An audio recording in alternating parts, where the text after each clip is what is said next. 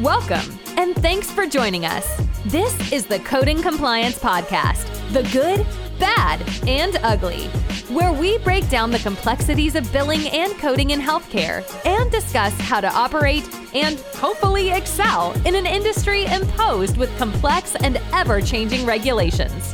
Here are your hosts our authority on compliance, Ross Ronan, and coding experts, Neil Green and Mark Babst. Welcome to The Good, the Bad, and the Ugly, the Coding Compliance Podcast with the Coding Network, Neil Green and Mark Babst. Gentlemen, how are you doing today? Great. We're well. Excellent, excellent. Well, appreciate you joining me today. Uh, it looks like we have a, a special guest here, um, Jim Anliot from Affiliated Monitors Inc. He is the director director of healthcare compliance services. Uh, welcome, Jim. Hello, and welcome to everybody. Um, thank you for the opportunity to be here today. Appreciate it. Well, we're excited that you're here. I appreciate it. Um, why don't you tell us a little bit about yourself before we get uh, too far into our topic of the day?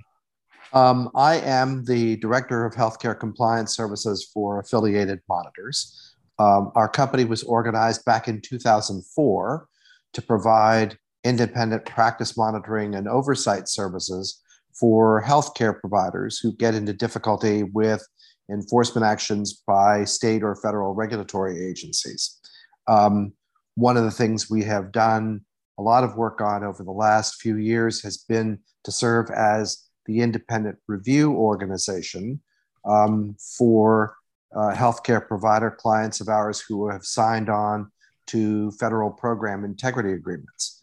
Um, and my hope today is to help share some of our the insights we've gained over the last few years about how those program integrity agreements work and how you can best survive one. That, that's excellent. I really appreciate that background. Um, you know, today's topic is how do you survive a federal program integrity agreement, um, and and there's many different kinds of, of integrity agreements. You can have a corporate integrity agreement. You can have, um, uh, you know, a, a, corporate compliance agreement, if you will.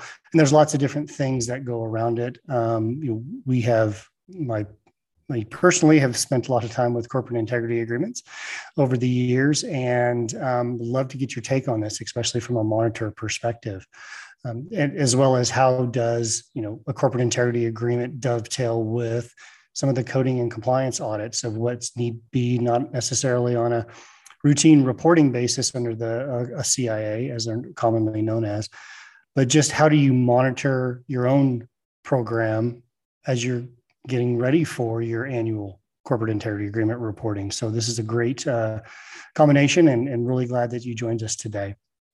So to start off with a little bit of telling us what is a corporate integrity agreement or a program integrity agreement with uh, under the Office of the Inspector General in your in your eyes. Um, well, program corporate integrity agreements are usually offered by the Office of the Inspector General, and I'm going to reference that shorthand as the OIG. Um, typically as an alternative to being excluded from the Medicare and Medicaid programs. Um, the key thing about a corporate integrity agreement is it's a sign that the government has detected that there is something seriously wrong with what's going on in your organization in terms of um, your documentation of the services you provide, the way in which you're coding and billing those services, um, or you have something going on in terms of your business generation arrangements that is um, leading to concerns about um, the Stark Law or co- compliance with federal anti kickback statutes. Um, the integrity agreements um, are usually um, offered in situations where uh, the government does not have enough evidence for a criminal prosecution for fraud.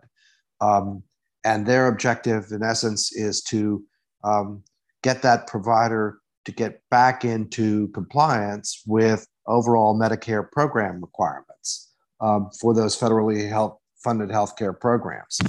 Um, the corporate integrity agreement usually includes some stipulated fines and penalties for failure to comply with the terms of the settlement agreement. So any provider that enters into one um, needs to be aware of the fact that they're going to meet need to meet the requirements of that agreement um, on time and and uh, in substantial compliance with what the feds require. Um, the uh, alternative, of course, is exclusion from the Medicare and Medicaid program. And that is kind of the ultimate sanction for failure to comply with that integrity agreement as well.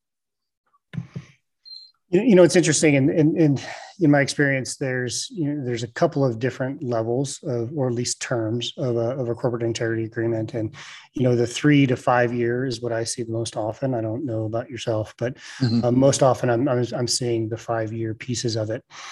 Um, and, and when we look at um, companies, for example, and if they have a corporate integrity agreement, so so twofold. One time, you know, sometimes when when you come across a company who, let's say, you have an investor or someone who wants to purchase one, um, sometimes they look at a corporate integrity agreement as being a bad thing um, as well as sometimes when you're in a in a situation where you're under a corporate integrity agreement, um, they they think that that's the end of the world. Mm-hmm. Um, from a compliance program standpoint, and and from a compliance officer perspective, um, I, I, always felt that that it gives you an added strength with your program, adding mm-hmm. strength with what you're doing from a from a compliance perspective, and it really does help show the world that not only yeah there was something that was wrong there's something that happened um, but in in in retrospect you're really doing something to change the company and how it looks. Do you see that kind of uh, commonality with the clients that you're serving with as as monitor and and and uh, serving with i do i think of you know i see a corporate integrity agreement as a potential win-win um, situation for both sides. The government gets the kind of ongoing oversight it needs to make sure that the Medicare and Medicaid programs are protected against fraud or abuse. Um, but the provider gets the opportunity to stay in those programs uh, and continue to receive Medicare and Medicaid reimbursement um, and gets a chance to correct the problems that gave rise to the integrity agreement in the first place. Um, so, in most situ- in situations like this, as we see in most of the the other kinds of monitoring uh, services that we provide, um, we see that as a win-win situation for both sides. And most providers feel like sometimes, and, and the fines are the worst part, and a corporate integrity agreement is the worst part. But in reality, exclusion is the worst part. Because most of these these companies that we deal with 40 50 60% of their business comes from the federal government. And once you're excluded you're you're in trouble.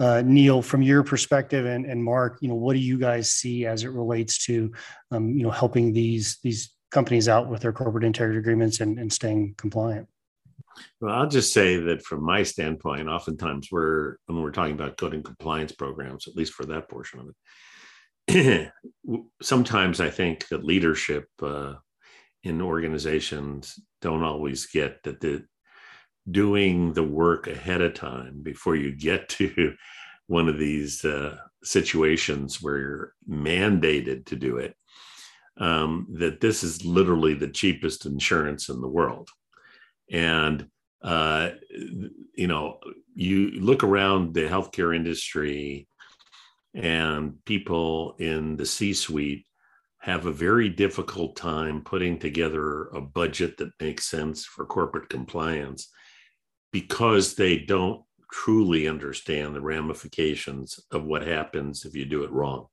So while I agree with both of you that uh, once an organization is thrown into this, they're they're forced to do the right thing. Um, it also comes with three to five years of scrutiny, of intense scrutiny and uh, additional costs that they wouldn't have necessarily done. There's usually some legal costs go along with it. There's uh, reporting uh, efforts that are, are costly. And so all I'll say is yes, it is good to understand this because if you understand it, you should clearly want to, not fight what the Department of Justice is telling you to do from a coding compliance standpoint, but you should welcome it. And I agree. You know, most of the work that that we've done with you all, and and uh, on a regular monitoring basis, if you have a good compliance program, it um, sorry about that.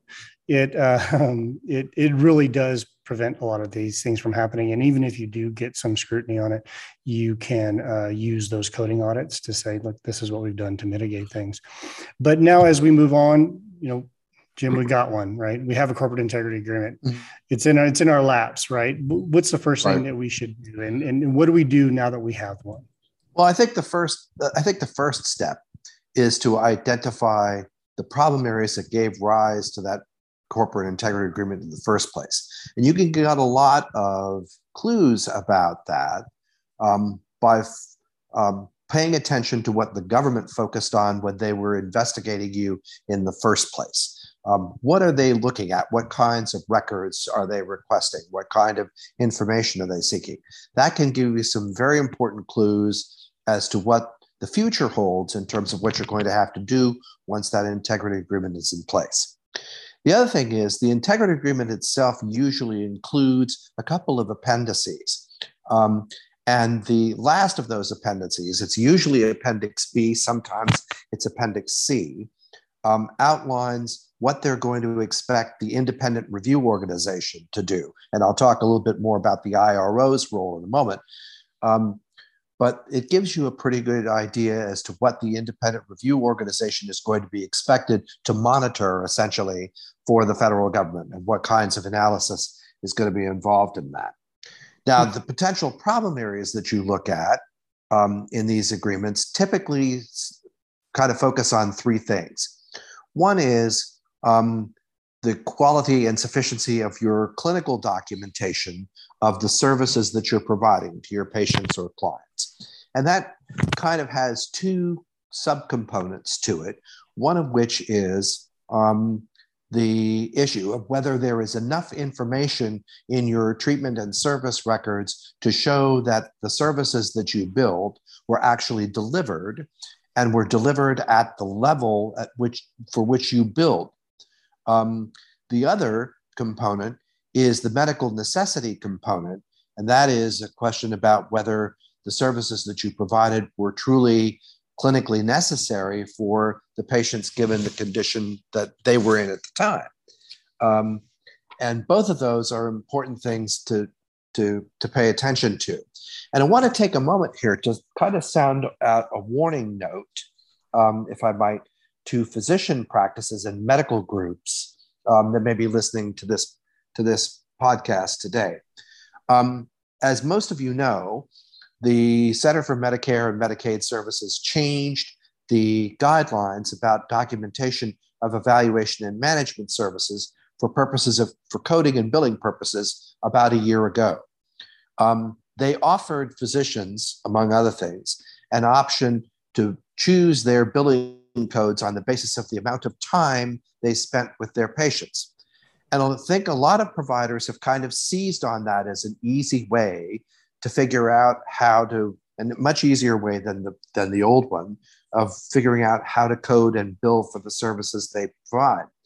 The problem with it is that there's a hidden risk in that the medical necessity requirement that the feds impose mean that even though you have appropriately documented the amount of time you spent with each patient and maybe selected the correct code for the amount of time you spent if you don't have enough information in that underlying treatment and service record for that patient to show that those services are medically necessary you may still be stuck um, being held liable for overpayments on those services so a word to the wise here. Um, take a moment and make sure that the, the medical record you compile is still sufficient because the time based form of, of coding and billing is not going to get you out from underneath those requirements. And Neil or, or Mark on that on that point, it's a great point. Um, you know, and who knows how the enforcement actions are going to come through from the OIG after these changes were made in, in 2021. But do you guys see a lot of focus on this area of improvement for those new coding guidelines? And exactly what Jim was saying, you know, time is time is an interesting uh, piece of that when you know there's a lot of medical decision making that goes on as well, and, and trying to get the doctors to really document that medical decision making. How do you see that maybe um, affecting corporate integrity agreements in the future and, and leading to them? Yeah. Well, think, go ahead, Mark.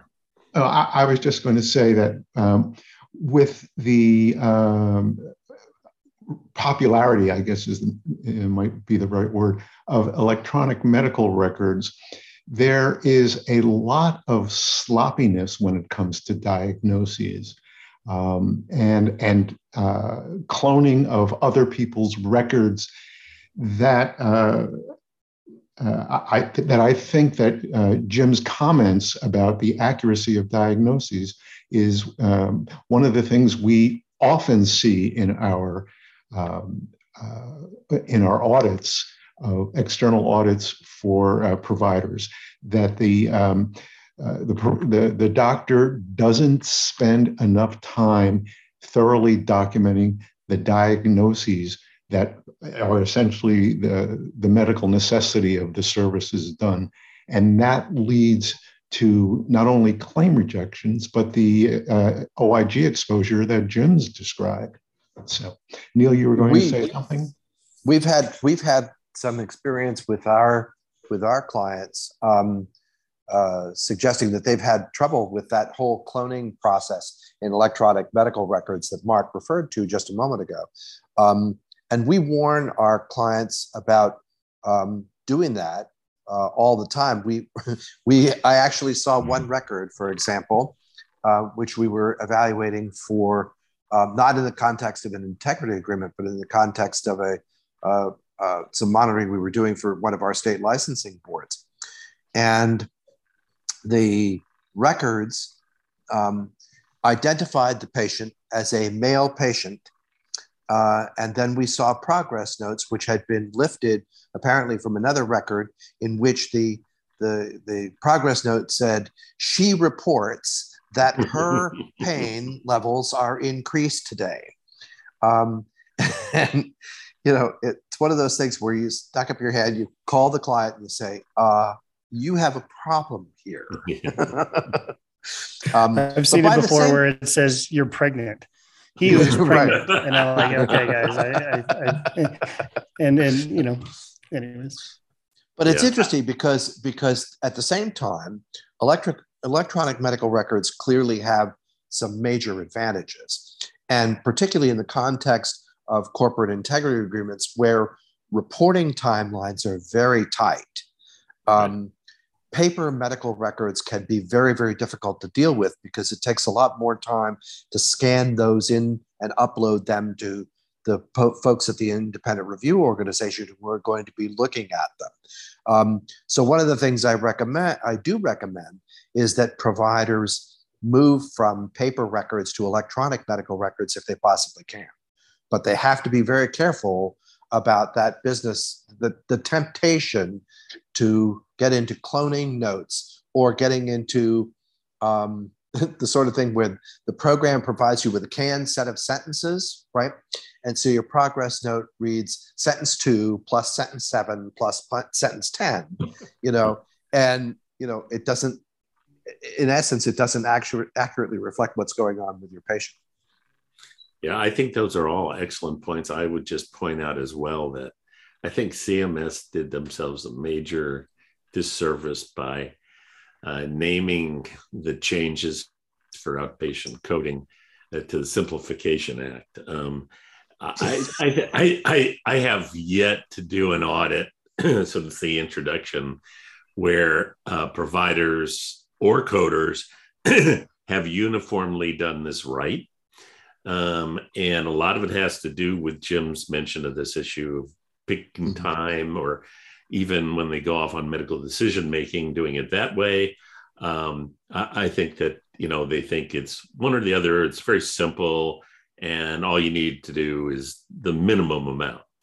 And um, I, I, think the whole issue about especially time based coding is when you're documenting that record you know, as Mark pointed out for those diagnoses, is, is there any diagnosis that, you know, you've uh, put in there that would even suggest from a medical necessity basis that you spend 45 minutes with that patient and why that right. was, you know, and, and I think that um, there's a lot of unfortunate uh, situations where providers, um, well, I will not call it gaming, uh, will like to maximize their revenue in a way that's not consistent with the theory of the program. Definitely a slippery slope. Yeah, absolutely a slippery slope. So we talked about documentation. We talked a lot about coding and errors in a, in a corporate integrity, the things that have led up to um, a corporate integrity agreement or a settlement agreement that has happened. What else is there? Is there a few more things that we would see in a corporate integrity agreement that are, you should dig into? There, there are a couple of other um, potential bases by for which an integrity agreement might be offered. Um, one is a situation in which you have failed to screen your employees or your business vendors appropriately. Um, and that's actually a fairly easy problem to, to remedy, really, because the federal government has two exclusion lists, one man, maintained by the OIG and the other one maintained by the um, uh, by the government by the General Services Administration, and those two um, databases are very easy to access um, so that screening your um, your current and prospective employees against those exclusion lists and screening your business vendors against those lists as well is actually a fairly simple process and can be done can be done pretty easily. Um, and it's a worthwhile step it's definitely a worthwhile step to take um, the other thing in which the other situation in which we see an increasing number of integrity agreements um, are in situations where providers have engaged in, in improper uh, patient referral or business generation arrangements. Um, the two areas are the Stark Law, uh, which briefly summarized, very briefly overgeneralized, um, says if you're referring a patient to another entity for a particular healthcare service, and you or a member of your immediate family stands to derive a financial benefit from that referral because you have an ownership interest or financial interest or an employment relationship with that other entity. Okay, you are on the wrong side of the law.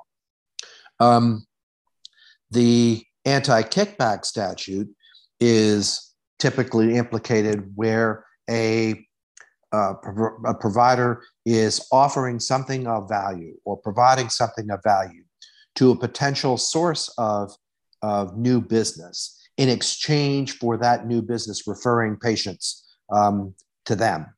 Uh, let me give you an example, a quick example of that. Some years ago, we were developing a, a compliance program for a network of chiropractic practices um, here in Massachusetts.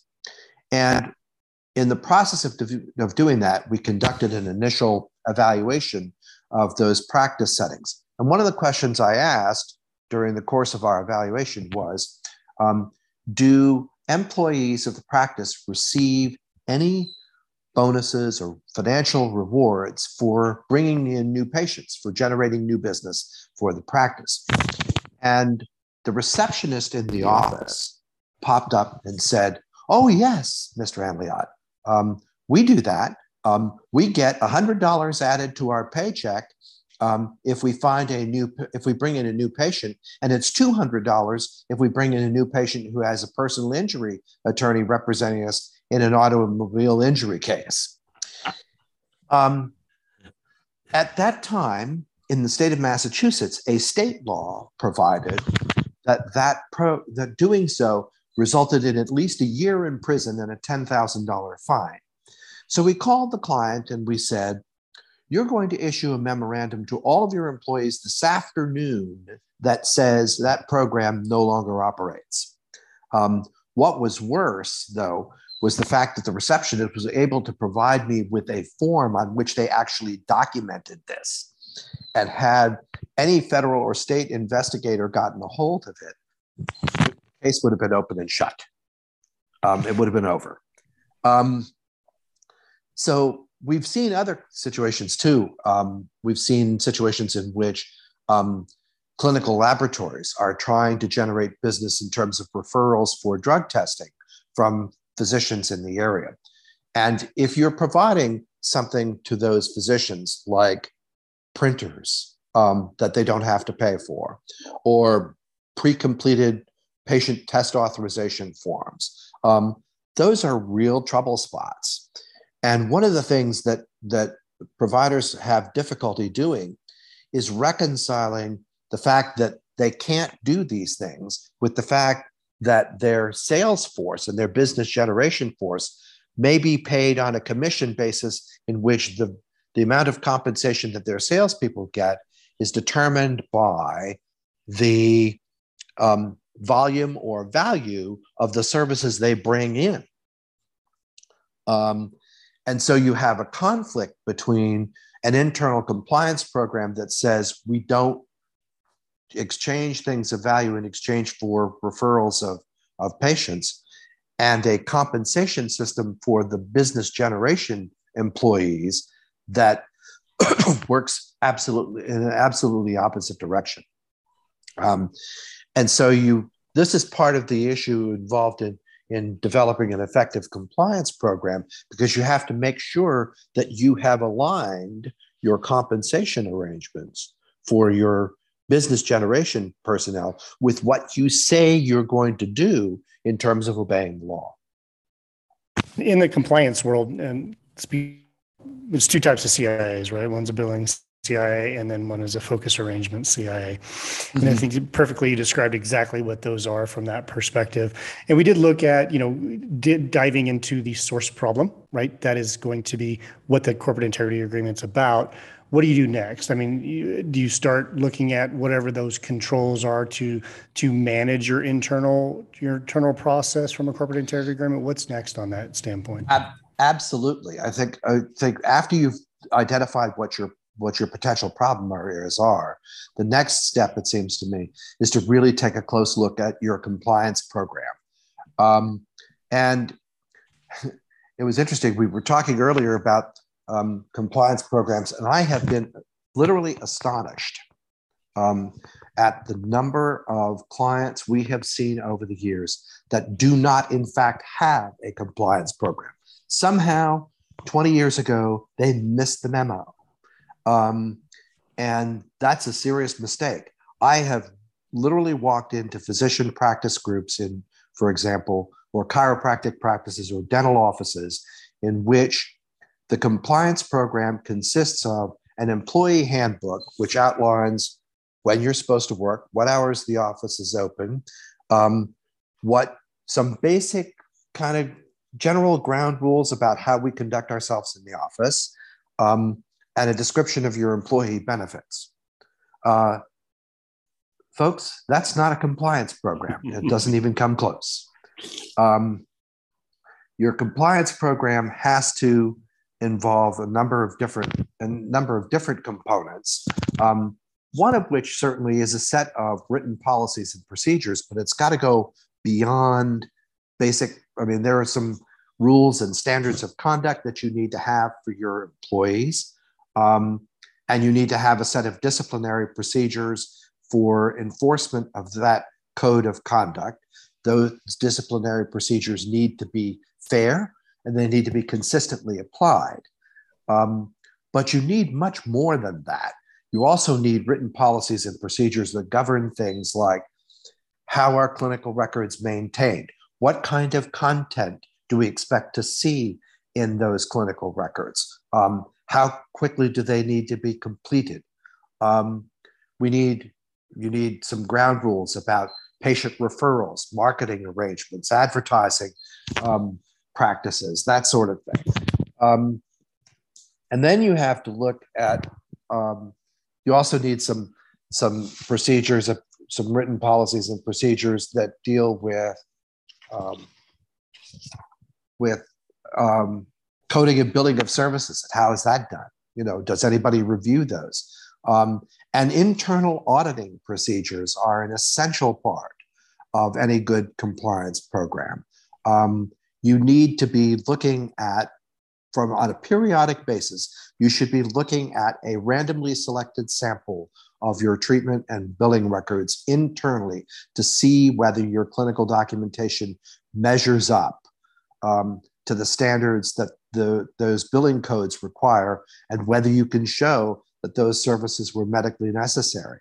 Um, the not having that kind of an internal auditing process is a is a major major deficiency uh, if you don't have that in place. And I would add to that um, that it's also a really good idea um, to have some sort of external source come in and do the same kind of auditing on your treatment and billing records to see whether um, that's being done correctly. And part of the reason for that is because from the inside when you're when you're inside a particular organization it's very very hard to be objective about whether your compliance program is working or not and this applies generally to all elements of the compliance program but particularly to the auditing process um, there are some very oftentimes some very powerful incentives to let things slide. Um, and you know so it's very difficult to be completely objective about that. It's a good idea to bring in somebody from the outside to look at that for you and tell you give you an honest and and more and perhaps more neutral assessment of whether you're you're billing and coding your services correctly or not. Um, and i think you've got to have um, reporting mechanisms for inappropriate behavior that work. Um, and this is particularly difficult in small healthcare practices because, you know, John and Susan sit right next to one another. If John's not doing his job right and Susan is the one who goes to the boss and tells him about it, John's going to know who who ratted him out, right? Um, in larger organizations, it may be somewhat easier. So, for smaller organizations, one of the things we recommend is the idea of using some sort of external resource as, this, as a hotline so that um, people can report complaints and concerns that they may have about compliance to somebody anonymously and with some protection. And you need to off, and your, your, your reporting program needs to go beyond that because it needs to protect not only the whistleblower but it also needs to protect anybody else who provides information in the course of the investigation into those alleged problems. Um, because one of the things that happens is if you don't, if you're in a if you're in a company like one of our clients where the chief executive officer of the company's position was, I don't want to hear about any problems. I want people to come, my senior managers to come to their senior management meetings and tell me five good things that happened in the company today. Okay. And I don't want to hear about any problems because the problems are yours to deal with. You take care of that on your own. Um, this guy, by the way, the settlement agreement between him and the federal government excluded him from any participation in the company from that day forward. But, uh, um, but the, the, the point is the point is is an important one here your employees need to understand that if they ha- are concerned about something, if they, they think that something has gone wrong, okay, they need to have a process that they can trust in order to be able to bring those issues forward and get them resolved. If there, if that program doesn't exist, you can't track the compliance problems that occur. Um, you just don't you don't know when they've happened, and you don't know what you've what you've got in your hands. So you need those reporting mechanisms as well. We've already talked, of course, about the importance of screening employees and and and business vendors. That's also an, an essential element of a good compliance program. Um, now, let's say you have a, but let's say you have a, a, a compliance program with all of these elements in it. Okay, then the question becomes: how do you evaluate whether that program actually works? And that's something that the federal government is paying increasing attention to. Um, the Department of Justice has made it very, very clear that when they're looking at healthcare providers or anybody else in the in the, the world of business that has a compliance program in place, they want to see evidence that that compliance program is effective, that it works.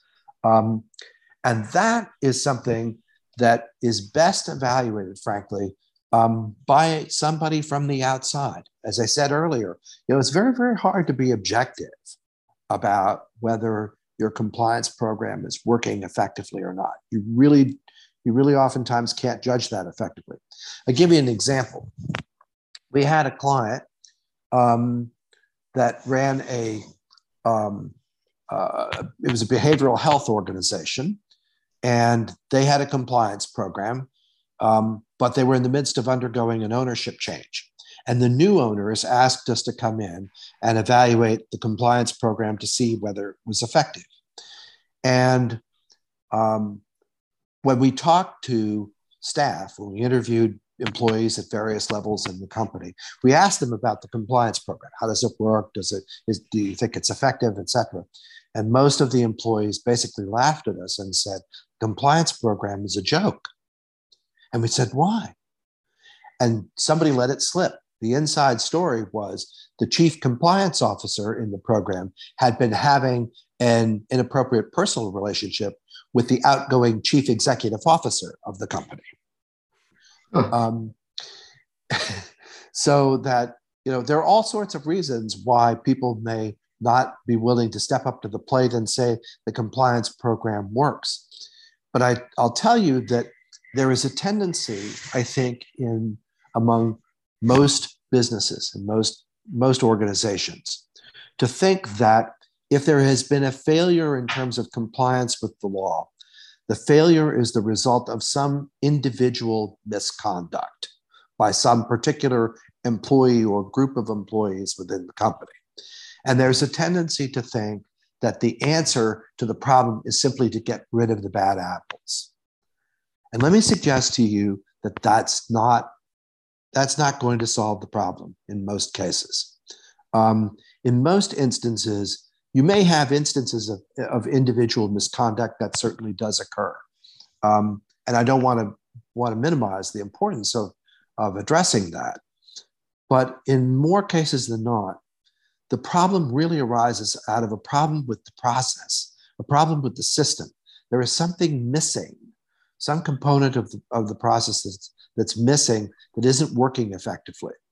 Um, either because employees don't understand it or because employees are getting um, implicit, explicit, or implicit messages from the top that it doesn't really matter, that it's something that we don't really need to pay all that close attention to, um, or they don't understand how it affects the way in which they perform their jobs. And one of the things that really helps to unearth those kinds of problems is to have somebody from the outside come in and evaluate that program, conduct interviews with staff, talk to people, and find out what the program does, what their understanding of it is. Do they understand how it affects their jobs? Um, are they receiving training and guidance um, on compliance issues from people in management positions? Um, and what's the role of the chief compliance officer in the in the company? Um, you know from from our perspective uh, a good compliance officer has to strike a, an appropriate balance between being a detective and being a, a counselor. Um, both roles are important. You know the compliance officer needs to be um, firm and diligent about investigating potential compliance problems and uh, making sure they get addressed. But at the same time, um, for a compliance program to really work, the compliance officer needs to be a trusted resource for people at all levels of the company. Um, people who come in and say, you know, I'm not sure whether this is a problem or not. I'm not sure whether we're doing this the right way. Um, and having a compliance officer who can step in and say, look, this is the way we want to do this because this is these are the potential consequences if we don't. Um, and have somebody and have somebody that everybody in the organization from the chief executive officer right down to the front desk receptionist can trust um, to be an advisor to be there to provide guidance about how to do it right.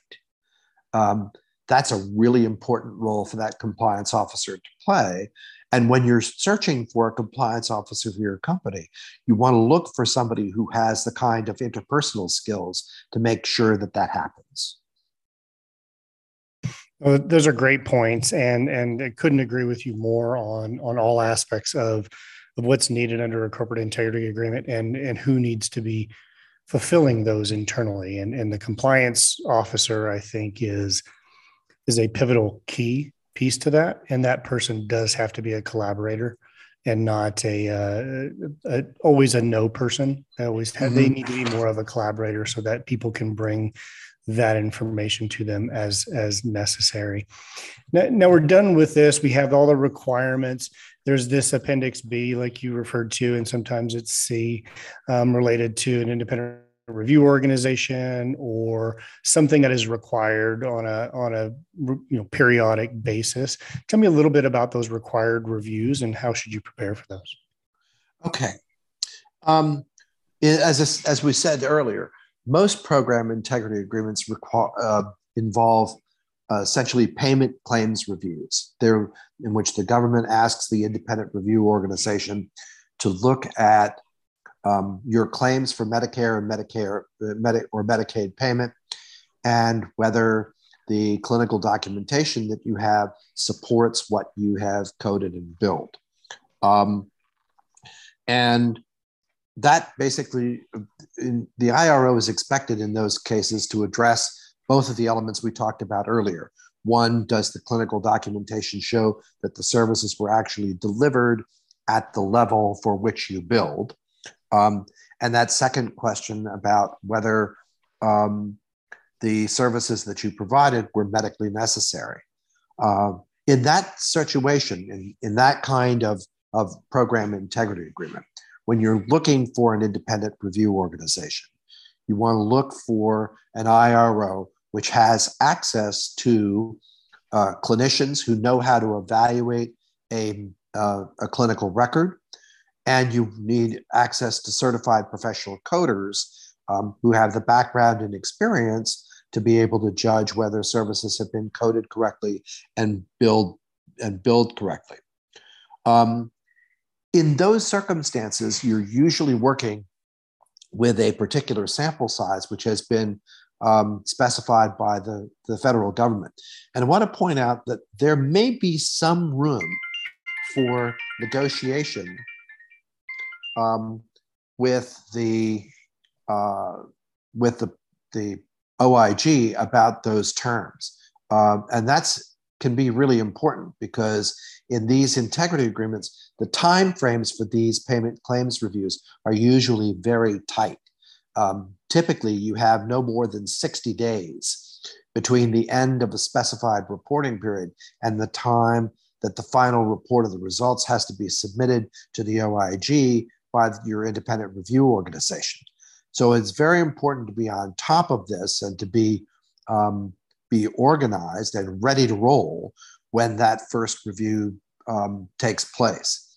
Um, but there may be some room to, to negotiate with the OIG about both that timeline and the number of records that need to be reviewed. Um, we're seeing a lot of variation uh, in that. Uh, we've seen some uh, situations in which providers have been asked to re- have 30 um, paid claims reviewed per quarter. Uh, but we've also seen situations in which, and this is more common in, for skilled nursing facilities, in which we're looking at the records for 50 different refer- resident stays um, for each of three different facilities in the network. Um, that's done on an annual basis, but those 50 resident stays may involve claims for two or three, possibly four or five months worth of, of payment. That's a lot of documentation to be, required to look at in a 60 day period. It's very tough. Um, so think about that and, and talk about that with the OIG. There may be some, some flexibility there. Um, but in terms of preparing for the reviews, I mean, nothing substitutes for being organized in terms of your records. Um, know where your clinical documentation is, um, know how to retrieve it quickly and, and accurately um, so that the reviews can proceed smoothly. And one of the things we've discovered is, is very helpful um, is to sit down with your independent review organization early in the game and figure out a timetable for the completion of the claims reviews. Set deadlines for when samples have to be selected, when the records have to be submitted, when the reports are due, um, and hold to those timetables as firmly as you possibly can. Um, the other thing to remember is that in choosing your, your IRO, um, there is one other thing that, that's important here. Make sure that your IRO is not the same organization that is helping you develop your compliance plan or provide your compliance training for your employees. The OIG will not let any organization play both of those roles. Um, so you have to make sure that the IRO uh, is independent of that process. And keep in mind, and there's, and, and I know that this is difficult for providers because um, these integrity agreements always impose a lot of stress on, on their staffs. Um, the IRO is not your enemy. Um, the IRO isn't your friend. They're not here to cover, help you cover for your mistakes, but they're not your enemy either. The IRO is not out to get you um, or to try and find stuff that that's wrong um, if they possibly can. Um, they don't work that way. Um, the IRO, uh, a good IRO, um, takes a neutral, independent stance and says, here is, based on the information you provided us, here is an objective assessment of what you're doing well and what you're not doing so well. Um, the IROs are, are required by the integrity agreements to comment on your on the controls you have in place and how effective they are. Um, and IROs, a good IRO will make you some, will provide you with some concrete recommendations on improvements where they're necessary. Um, take those recommendations seriously. Um, pay attention to the changes they recommend and implement them if you possibly can, um, because that's the surest way to get stuff back on the rails um, get yourself through the, the, the provider integrity agreement successfully and get yourself on the other side um, on the on the right trajectory. Jim, you, Jim, you mentioned uh, a little bit ago that um, it's important to get uh, to have access to uh, certified coders to review your work. And I just want to mention that um, not all coders are created equal. In, and by that, I mean, uh, particularly if you're um, in a multi specialty practice, um, getting um, a coder who knows more than one or two specialties is really, really difficult.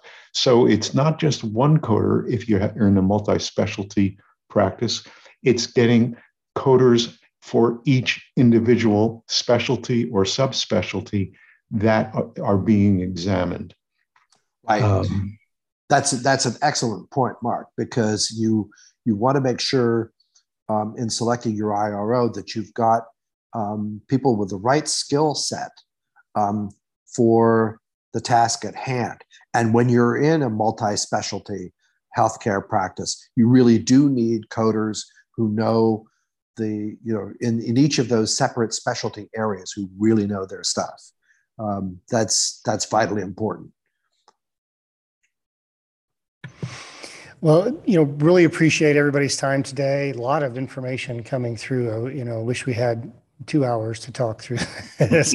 And and maybe we need a version two of the corporate integrity agreements because would really like to dig in a little bit more about the iros and their skill sets because um, a good iro is is very um, important to fulfilling your terms of your corporate integrity agreement from a compliance officer standpoint and uh, having that right partner to be able to to make sure your controls are in place are are very important. So, um, you know, just to recap what we talked about today, you know, we talked about what is a corporate integrity agreement and and what kinds might a, an organization see, um, and and how you need to deal with one as soon as you you come through um, with with executing it, and, and, you know sources of problems, um, how you identify those problems, and looking at your internal compliance program. Uh, making sure that it's up to speed and making sure that it's doing what it needs to be doing under the corporate integrity agreement, as well as um, you know, according to the federal sentencing guidelines and the OIG um, guidance for, for compliance programs. And then finally, what your IRO should and shouldn't be doing and, and how you work with them and their periodic reviews. So um, great information. Mark or Neil, anything else we want to kind of wrap up here with from that standpoint? I'm good. Thank you. Jim, thank you very much. You were uh, uh, very informative. Thank you very much for being for uh, giving me the opportunity to be part of this today. I really I really enjoyed it, and I'd be happy to come back if um, the Coding Network decides that that's appropriate um, to do a second round and deal dig into some of these issues um, more importantly. Great, thanks everybody for your time. I really appreciate it. For listening to the Coding Compliance Podcast The Good, Bad, and Ugly, sponsored by Ronan Healthcare Consultants and the Coding Network, with our hosts, Ross Ronan, Neil Green, and Mark Babs. Please tune in to iTunes and Spotify on the first Friday of each month for a new episode. If you like our show and want to know more, check out our podcast website or leave us a review.